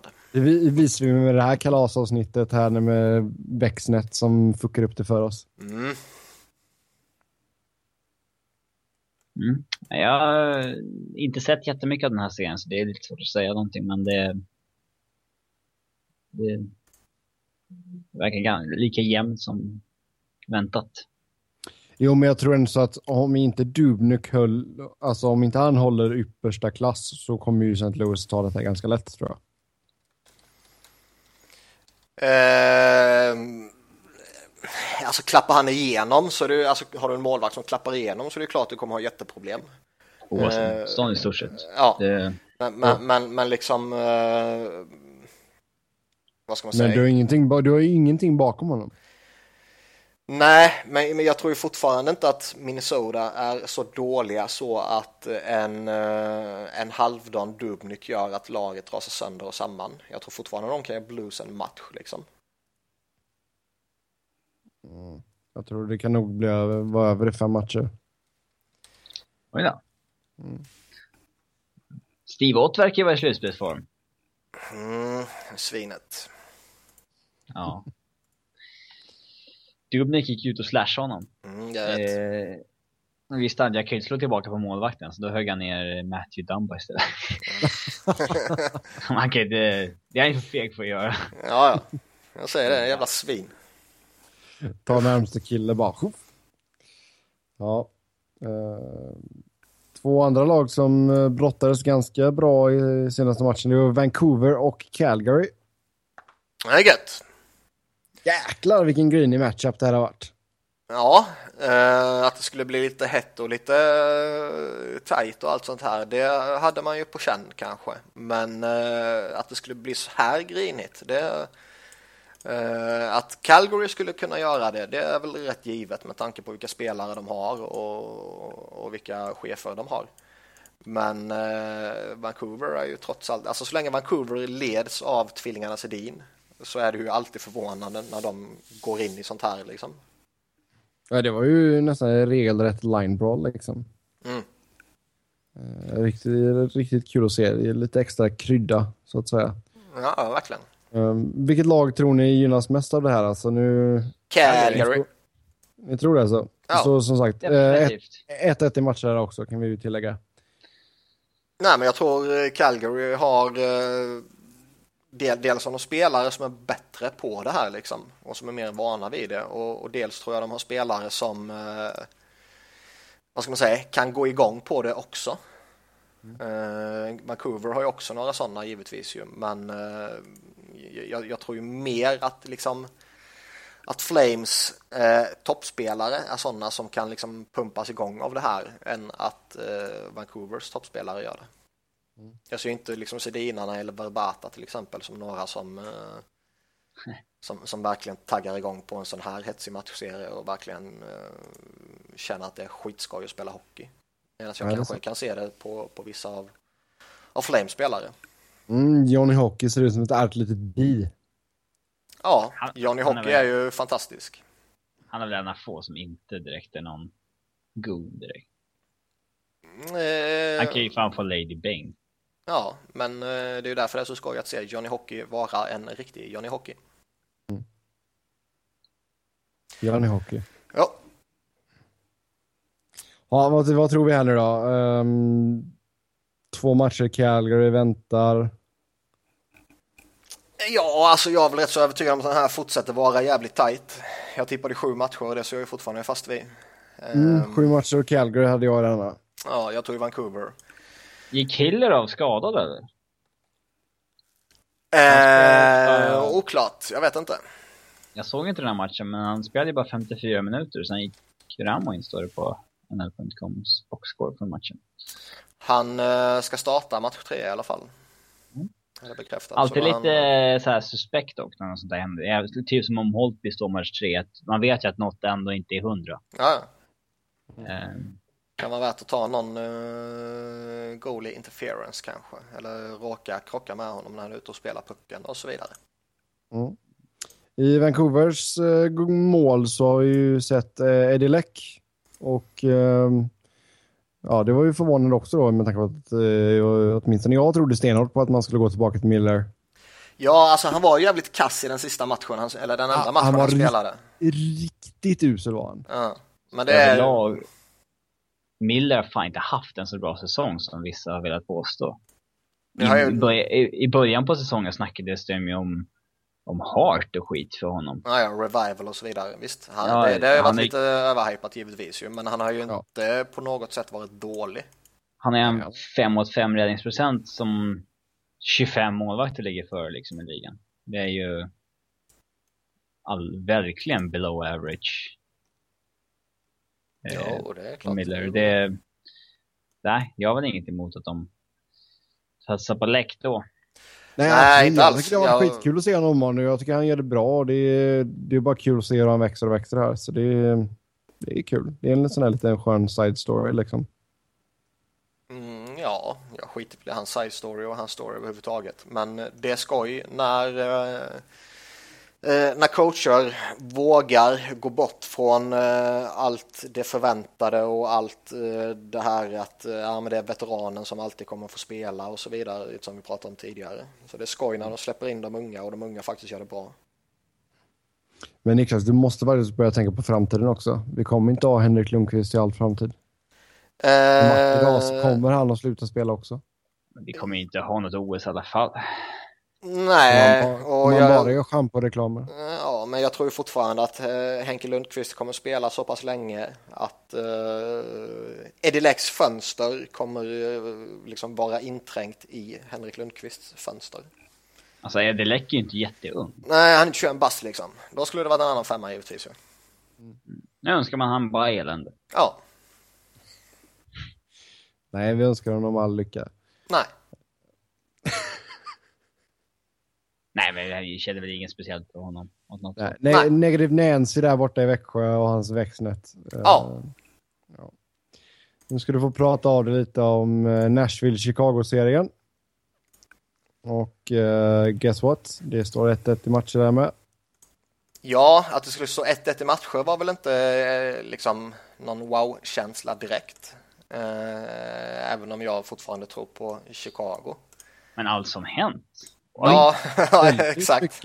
Det börjar med liksom Vermette att han är healthy scratchad de två första matcherna. Man trodde, det var ju snack om att det skulle ske och att han eventuellt skulle petas. Och när vi pratade upp den här serien så visste vi inte ens att Kane skulle spela, vilket han har gjort. Mm. Eh, han har gjort mål och så vidare.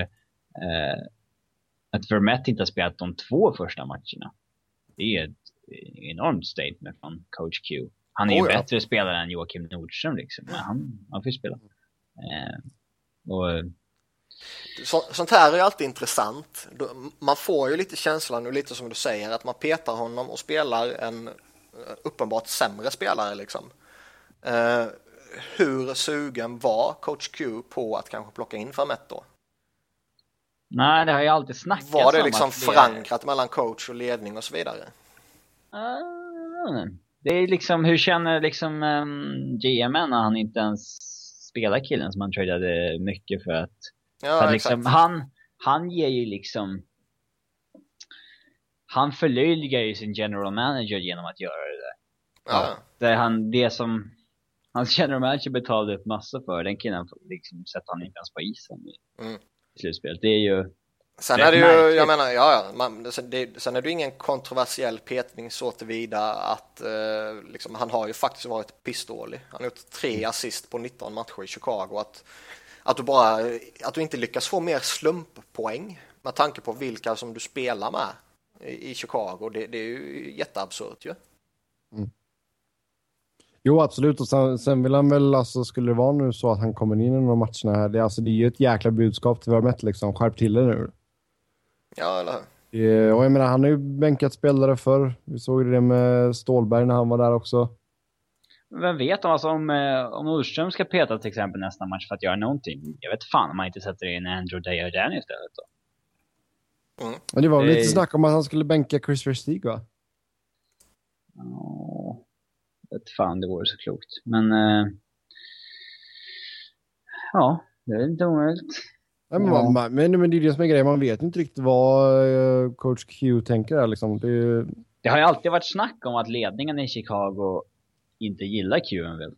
Men de kan ju inte göra sig av med honom när han bara vinner och vinner och vinner och vinner. Nej, det är sant. Nej, nej, då hade det blivit ramaskri. Eh,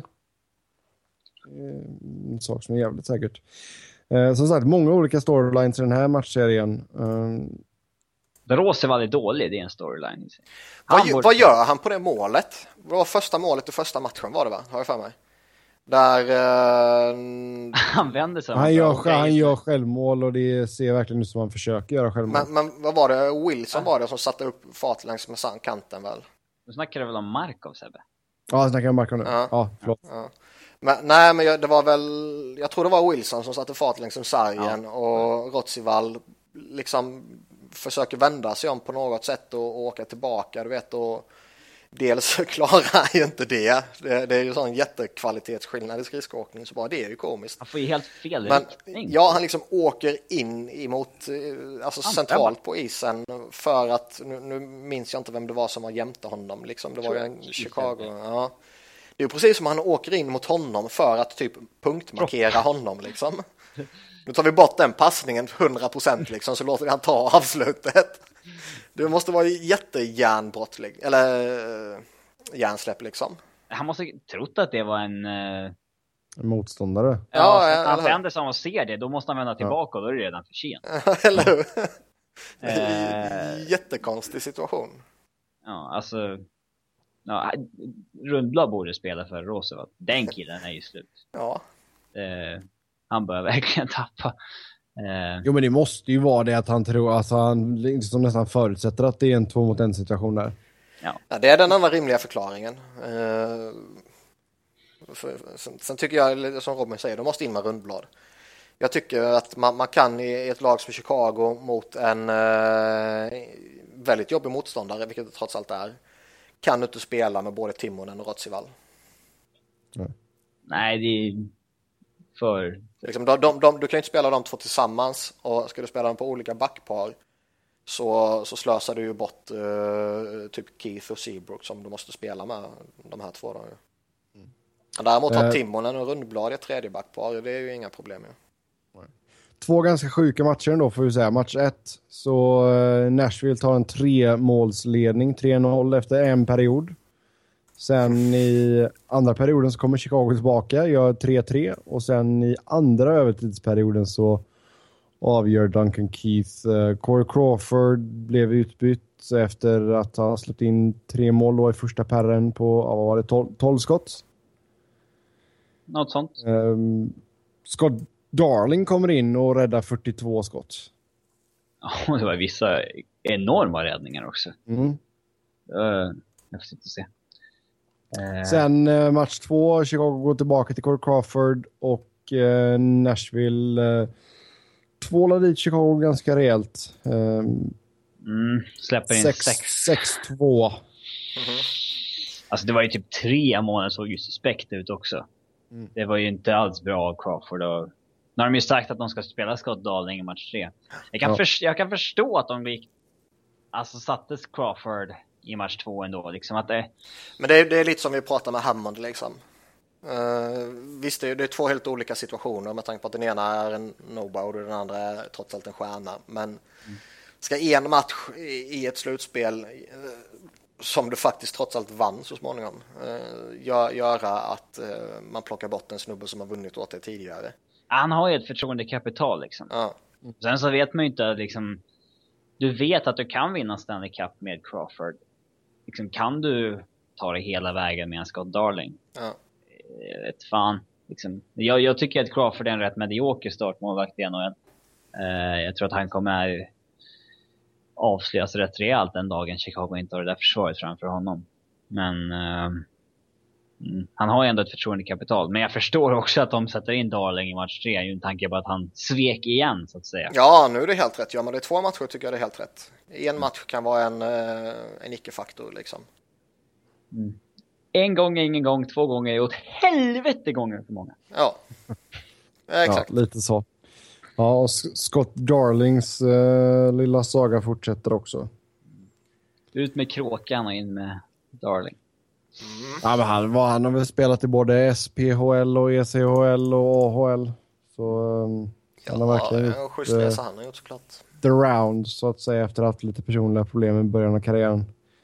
Um, Patrick Kane, hur tycker vi han har sett ut? Han missar ju en del matcher nu i slutet av säsongen. Uh, jag, jag, jag, ser inte att han liksom... Han ser inte ut att vara ur form eller halvskadad. Han ser, i alla fall, han ser i alla fall... Ja, men han ser inte ut att behöva någon jättestartsträcka liksom. Sen är det klart att är du, jag menar, vem som helst oavsett hur bra du är, oavsett vilken spelartyp du är liksom, och, och så vidare, och vilken stjärna du är, så kommer du alltid se lite, lite ringrostig ut när du är borta några veckor. Mm. Men, eh, men det var nog viktigt att få tillbaka honom. Eh, jag, jag kände väl lite så här att få tillbaka honom tidigt så ser jag, eller så ser jag Chicago som eh, favoriten. Ja. Eh, så, så nu, eh, mm, nu fick de tillbaka honom till match 1 så, såklart och han gjorde poäng i första matchen och gjorde mål i andra matchen. Så jag menar det, det är en superförstärkning. Mm, absolut. Um, ett superavbräck för Nashville är att Shea Webber är borta. Han kommer, det snackas att han åtminstone kommer, kommer missa två matcher nu i Chicago. Alltså han har inte ens han åker inte, han ens, med, med på resan. Alltså att han inte ens, åker, inte ens åker med dit och är game time decision eller någonting. Det, det säger en del om att det kan Ja, eller bara, häng, bara hänger kring laget liksom. ja, lagkaptenen stannar hemma. Liksom. Det, Ja. det, det, det, det luktar ju att det är ganska illa där med honom. Ja, men det Eh, surrades väl lite om att det skulle vara dislocated uh, knee. Han missade Eh. några matcher mot slutet ju. I grundserien. Mm. Eh, Så jag undrar om det är något som hänger ihop där liksom. Att han inte var kry när han gick in så att säga. Ja, det är mycket möjligt. Och Nej, men jag såg man lite... in och får Ja, spela ja. eh, Han knappt fick ju en 40 minuter i första när han... matchen liksom. eh, Han fick ju en tackling där när han eh, skulle hämta någon puck bakom, eh, bakom mål så att säga. Mm. Han eh, tar ju tacklingen rätt bra och hoppar liksom in i sargen där. Men innan han landar på benen på något sätt som han liksom... Som det händer någonting där. Han är ju svårt att ta sig upp liksom. Och efter det såg vi honom inte mer. Så att det, det bör ju varit det som, eh, som eh, smällde till. Men jag, jag tror att jag tror man klarar sig rätt bra Nashville med tanke på vilken bra backbesättning man har. Att man har ändå kvar en Seth Jones, Ryan Ellis, eh, Cody Franson på högersidan. Eh, man har många, alltså men Voshenkov gick ju in, vi har Ekholm som är underskattad och bra. Vi har, alltså jag hade, jag hade nog hellre tappat Webber än Roman Josi just nu. Josi ser riktigt, riktigt, riktigt bra ut. Ja, jag skulle väl gärna haft kvar båda två. Mm. Men det är inte så, alltså det, det är inte så en stor förlust som det kanske låter med en Shea Webber borta för ett Nashville. Det Nej, det är väl ett av få försvar som ska kunna klara av en sån eh, skada. Ja, möjligt. Ja, jag kommer ju inte säga emot det. Däremot så är det ju alltid en förlust när du tappar en av världens bästa spelare. Oavsett hur bra din uh, forwardsbesättning eller din uh, backbesättning eller din andra målvakt ser ut liksom. Ja, nej, vi får se. Som sagt, det verkar inte finnas några direkta uppgifter på exakt vad det är för skada. Men jag, jag tyckte jag såg något surra om ett knä och det var någon annan som surrade någonting om eh, en fotled. Man vill väl mörka så hårt det bara går. Ja, herregud. Det är klart. Det är klart. Man vill inte ge motståndarna någon, någon info överhuvudtaget så här i slutspelet. Mm. Mike Fishers frånvaro då? Eh, den är kanske lite tyngre med tanke på att de inte har så många bra centrar ändå. Det är... Visst, jag tycker Järnkrok är bra. Eh, Ribeiro har ju fått en riktig rejuvenation i, i Preds och sådär, men... Ja, Fischer är ändå en av få riktigt pålitliga tvåvägscentrar de har, har där. Eh, och... Eh, En bra slutspelsveteran att ha. Ja, San- Santorelli var ju helt i scratch första matchen, men han gick ju in och målade här nu i Fishers frånvaro, så att... Eh, viktigt för dem. Men... Eh, mm. Tendens vidare. Mm, absolut.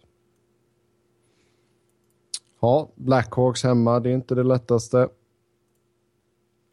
Nej, verkligen inte. Eh, risken är ju rätt stor att det står eh, 1-3 när man åker hem igen. Vad tyckte ni om eh, beslutet man gjorde om, angående nationalsången? Där? Jag vet inte om det visades på tv i Sverige. Vad har de gjort med nationalsången? Nej, men att p- publiken sjöng. Jag I första väl, i för- eh, I första matchen så hade man, tog man in borgmästaren på isen och så sjöng allihopa. Uh, för Chicago är ju... Av någon jäkla anledning så står de ju bara och gormar under hela nationalsången. Vilket tycker, jag tycker är helt bedrövligt. så, som icke-amerikan ska jag säga att jag bryr mig inte det minsta. Nej, inte om hur sånt där fungerar. Det. Skulle, skulle, jag, Nej. vara, skulle jag varit eh, jättepatriotisk amerikan så kanske det här skulle varit en jättehet fråga. Jänkarna kan ju vara Ja, sådana men säg, säg att... eh, nu, nu spelar man väl inte ens nationalsången i SHL längre, men... Jo, jag tror det. Men det, är- det är Djurgården... Eh, Djurgården tog ju bort den i alla fall som första klubb trots att det fanns något regelverk att man ville ha det. Men fansen ville verkligen ta bort den. Så att, Nej, det spelar, spelas inte överallt ju. Men säg i alla fall att man skulle spela nationalsången och ett lag har då den här jätteäckliga vanan att bara stå och bröla under hela nationalsången. Nej, det är klart att det, jag tycker ju inte det är en stämningshöjare.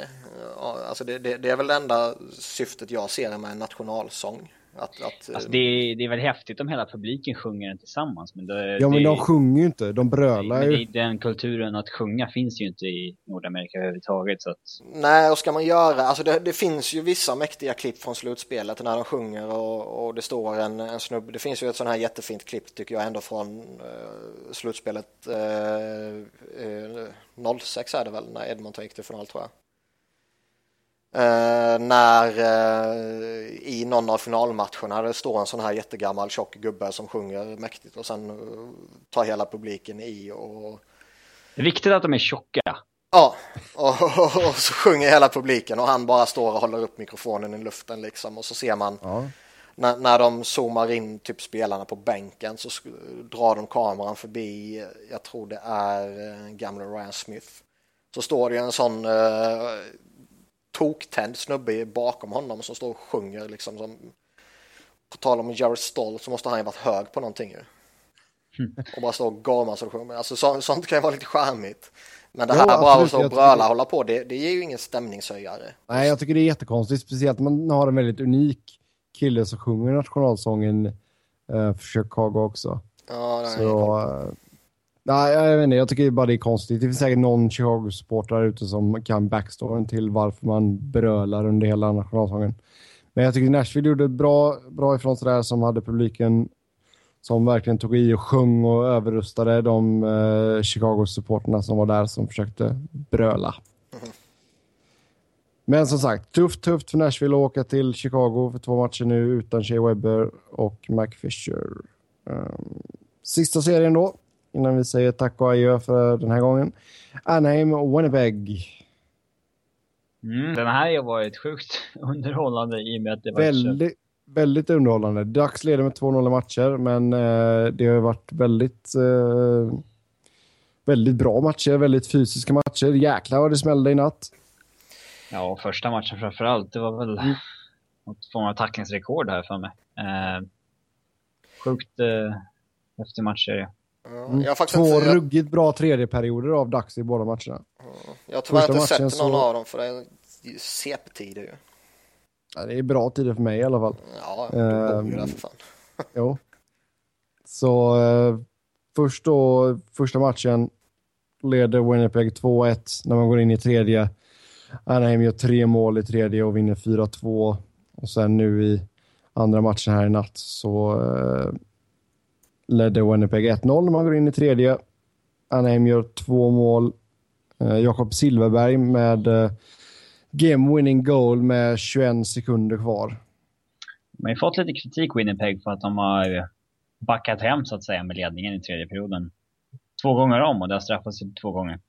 Men jag tycker framför allt är det väl att Anaheim kickar in en extra växel och att man känner att fan nu är det ju ja, det finns ju en liksom. annan, Det finns ju en annan spets i Anaheim där än vad ja, det finns i Winnipeg. Det är alltså när har en Corey Perry som gör fyra poäng i första matchen. Liksom, du mm.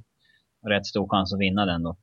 Japp. Eh, och här i tre, tredje perioden i natt då, då så var det väl kontroversiellt mål för Winnipeg i, som gav dem 1-0. Men, eh, jag tycker, alltså, jag tycker det, var, det var rätt att ge dem det målet. Ja, det var rätt, men det är klart att det är kontroversiellt.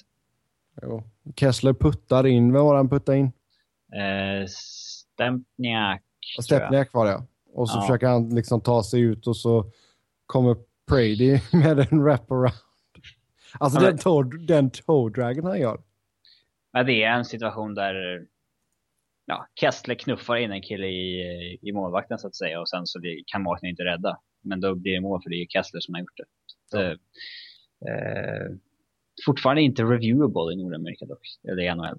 Så det är imponerande i alla fall att de tar det rätt beslut när de måste ta det utan att kolla på någon repris eller någonting. Mm. Um, men uh, ja, kul att Silverberg fick avgöra med 21 säck kvar i alla fall. Mm.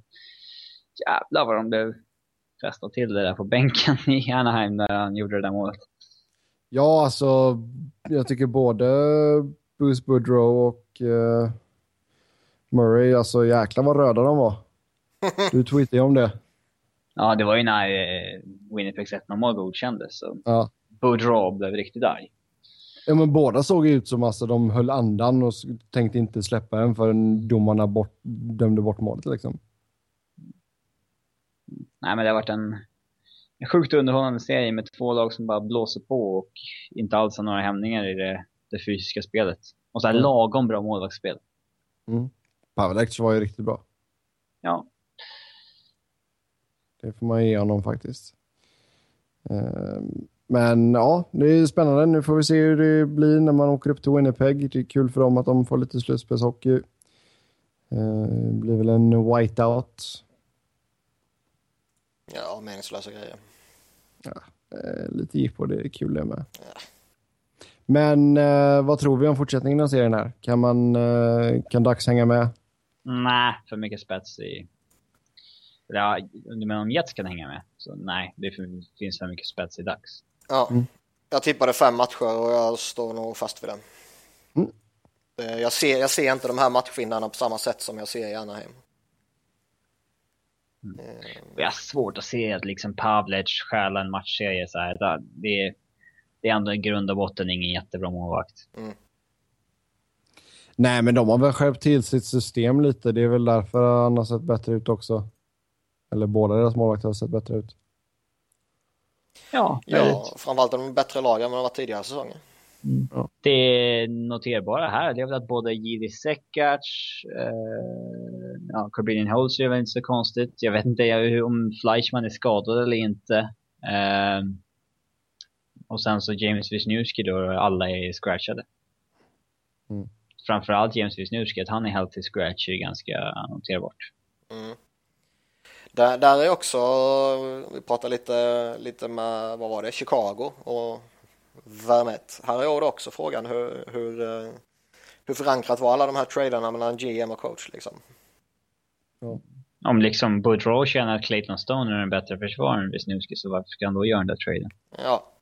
Sen vi, vi har ju alltid snackat om att Wisniewski är duktig och sånt där men har man en Vatanen och sådär så Nej, Nej det är ju lyxspelare att ta in, så är det jag, jag gillar eh, honom och jag, jag tycker han är tillräckligt bra för att vara ordinarie i vilket lag som helst.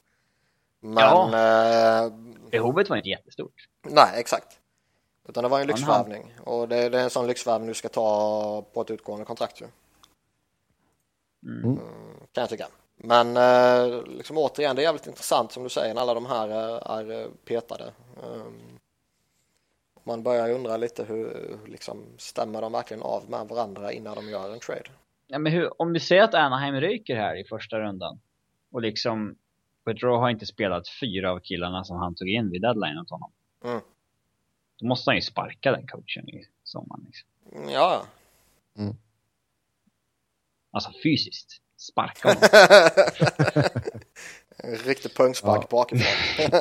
ja, feg också. Han ska upp till podiet eller något. Jag ska prata. Men, eh, ja. nej, men jag, jag hade varit fundersam om jag var GM och en coach och inte spelade någon av killarna jag tog in med deadline. Mm. Jo, det är sant. Absolut. Ja, med det så tackar vi för den här gången. Som vanligt så kan ni köta hockey med oss via Twitter. Mig hittar ni på att Noren. Niklas hittar ni på att Niklas Wiberg. Niklas med C och enkel B. Och Robin hittar ni på R underscore Fredriksson. Så eh, kom som vanligt med kommentarer, lyssnarfrågor och allt sånt där. Så försöker vi ta upp det i kommande program. Tills nästa gång, ha det gött. Hej!